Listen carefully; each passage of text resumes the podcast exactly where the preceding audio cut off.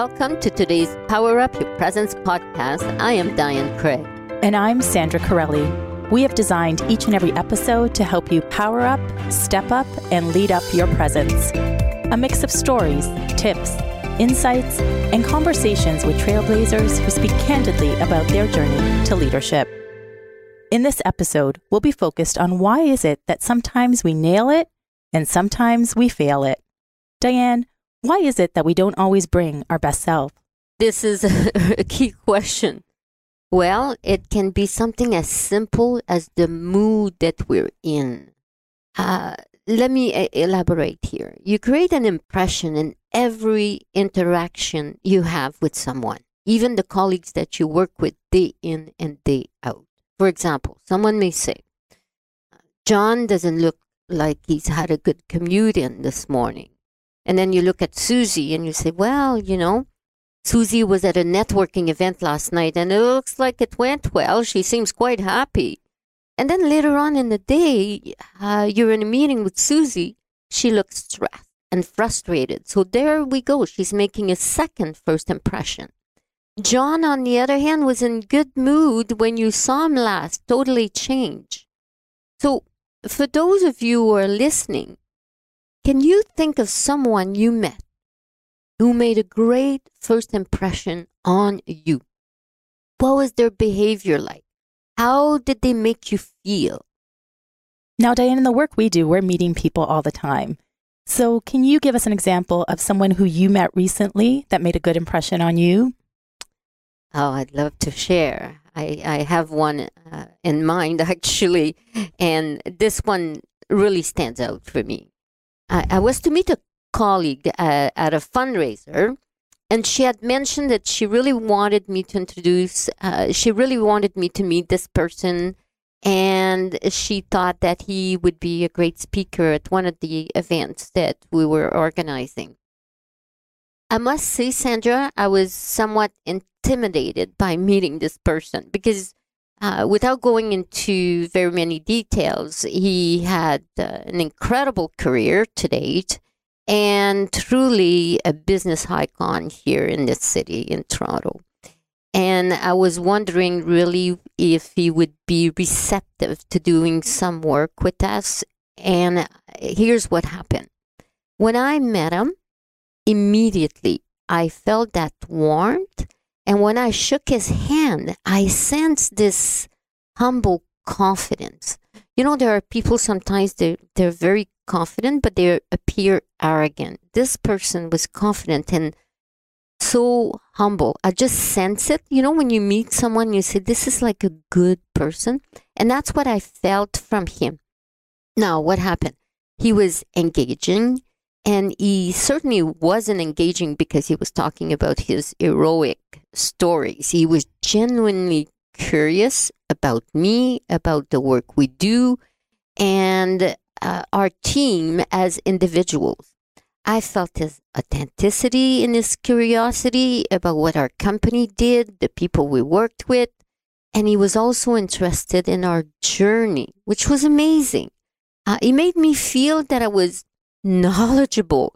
He made me feel important. And I was truly humbled by his humility. Wow. If only everyone can be so effective in I making know, a great first impression like that. But the thing is, eh, we know it's not the case. Uh, you know that person you just want to impress. You engage in a conversation with them, and it's very much a one-way dialogue, a, a, a one-way conversation. It's not a dialogue when you do finally get a chance to say something, what happened? It's totally ignored. Yeah, and for me, the big difference is when you're speaking with someone and you can tell that they're not fully present with you. They're either on their phone or they seem to be distracted by the last meeting that they were in, and you feel that lack of presence. Yeah, absolutely. You know, this lack of eye contact. You know, I prefer the person who's on, you know, talking to me on my phone or over this text. So what we're saying here is that people can try and impress us often also with their credential, their knowledge, and their level of credibility or, or influence. And as a matter of fact, this reminds me just last week I was at a dinner. It was a, a large association and there were people from everywhere. And there was a gentleman sitting next to me. And here's how he tried to impress and you know make this great first impression it was by asking people at the table if uh, we were part of linkedin. Are you on linkedin? And I said, yes i am on linkedin. And then he turned to me and he showed me his phone to show me his 30000 contacts. And i thought well this is a bit out of context. I don't know why we're, Right. we're talking about this but he really wanted to impress everyone at the table with the fact that he had so many connections. And I must say that in in any situation, our likability will always trump our credibility. So I, I'm assuming that he was trying to show how credible he was by showing us all these 30,000 contacts. And in fact, it, it seemed like everybody was a little bit shocked that he would do this out of context completely. And his likability factor really went down because of that with everyone that was uh, seated at the table. Although I must say, though, one thing we have to be very careful is that likability is not a substitute for your credibility, obviously. Of course, you, know, you need to have that foundation. Except that if you want to impress people, that is not where you start, how credible you are you want to be first likable, warm, friendly, and elevate your level of trust with that person. Talking about trust, if there's the saying, you know, if people like you, it's a lot easier for people to trust. And that reminds me of one of my favorite quotes from the movie The Imitation Game, where, and you might recall it, where Joan says to Oh, Alan, yes. It doesn't matter how smart you are, if they don't like you, they will not help you. Yeah, and I still remember his his expression of deep thinking, right? Yeah, and, and you're not going to inspire that followership if you if people don't want to work with you and don't feel that warmth factor and that connect and that ability to really build that connection with them. Some of you may be familiar with the trust equation exercise. And for those of you that haven't read the book titled The Trusted Advisor by Charles Green, I'm happy to share that he will be on a future episode. Yes. And so you'll get to learn more about his book. And in his book, he talks about the trust equation. And there's four variables within the trust equation to measure trustworthiness. And you may want to pick up a pen for this one. By visiting his website, you will be able to participate in the assessment itself, and that's at trustedadvisor.com, or you can pick up a copy of his book. But we'll walk through the equation now. So when you think about the four variables, the first one is credibility. The second one is reliability. The third one, intimacy. And the fourth one, self orientation. And when completing the trust equation, you'll be asked to rate yourself on each of those variables from 1 to 10. Now, when we think about credibility, demonstrating our credibility typically comes easy to most of us. It's really our ability to demonstrate our knowledge and expertise around something. When it comes to reliability, this means really being consistent in our actions and behaviors. The reliability and dependability of how we show up and what people can expect from us. What's more difficult to get a high score in is intimacy. And when we talk about intimacy in this way, this is really about how well you know the person. Do you know their main interests? Maybe you've been working with someone for two years and you don't know the name of their children or what they like to do after work and their hobbies. So it's really being able to get to know that person at an intimate level. It's about creating that emotional connection, Diane, and making them um, really feel that sense of safety. So it's about the emotional connection that you're able to build and the Mhm. safety in the relationship that people feel they can share openly. And the more you share, the more that person will feel comfortable sharing with you. Absolutely. So, in order to increase your score in this area of intimacy, it's always a good idea to really get to know the person at a different level and show that you're genuinely interested in them as a whole. Self orientation, on the other hand, this one you want to have a lower score in versus credibility, reliability, and intimacy. So, in self orientation, a low score means you're selfless, and a high score would mean you're on the other end of the spectrum as selfish. So, for example, A woman and her child would be in a selfless relationship, and that would be a score, let's say, of one.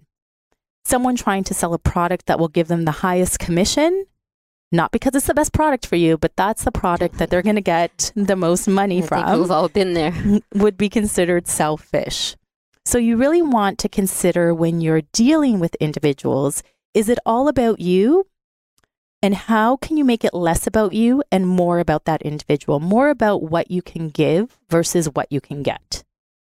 People are not fools and they know when a relationship is mm. only one way. So I encourage everyone to go to the Trusted Advisor website, trustedadvisor.com, give it a shot and try the assessment and see, think of someone you know when you're completing the assessment and see what areas you may have to work on when it comes to your relationship and the level of trust. And be sure to listen to the podcast when uh, Charles Green is going to be here, as Sandra was mentioning, because he'll go deeper into the trust equation as well. Absolutely. And uh, and his book is definitely a great roadmap to elevating your level of trust with people. Uh, now, uh, you know there is something else that helps create a, a great first impression. So we talked about likability. We talk about credibility. And now I'd like to bring the attention to our level of power. Now, what do we mean by power? What makes you powerful? You're powerful because you have a great network. You're powerful because you can introduce me to people. You're powerful because you are so knowledgeable on a, partic- on a particular topic or issue. You bring real value to the table.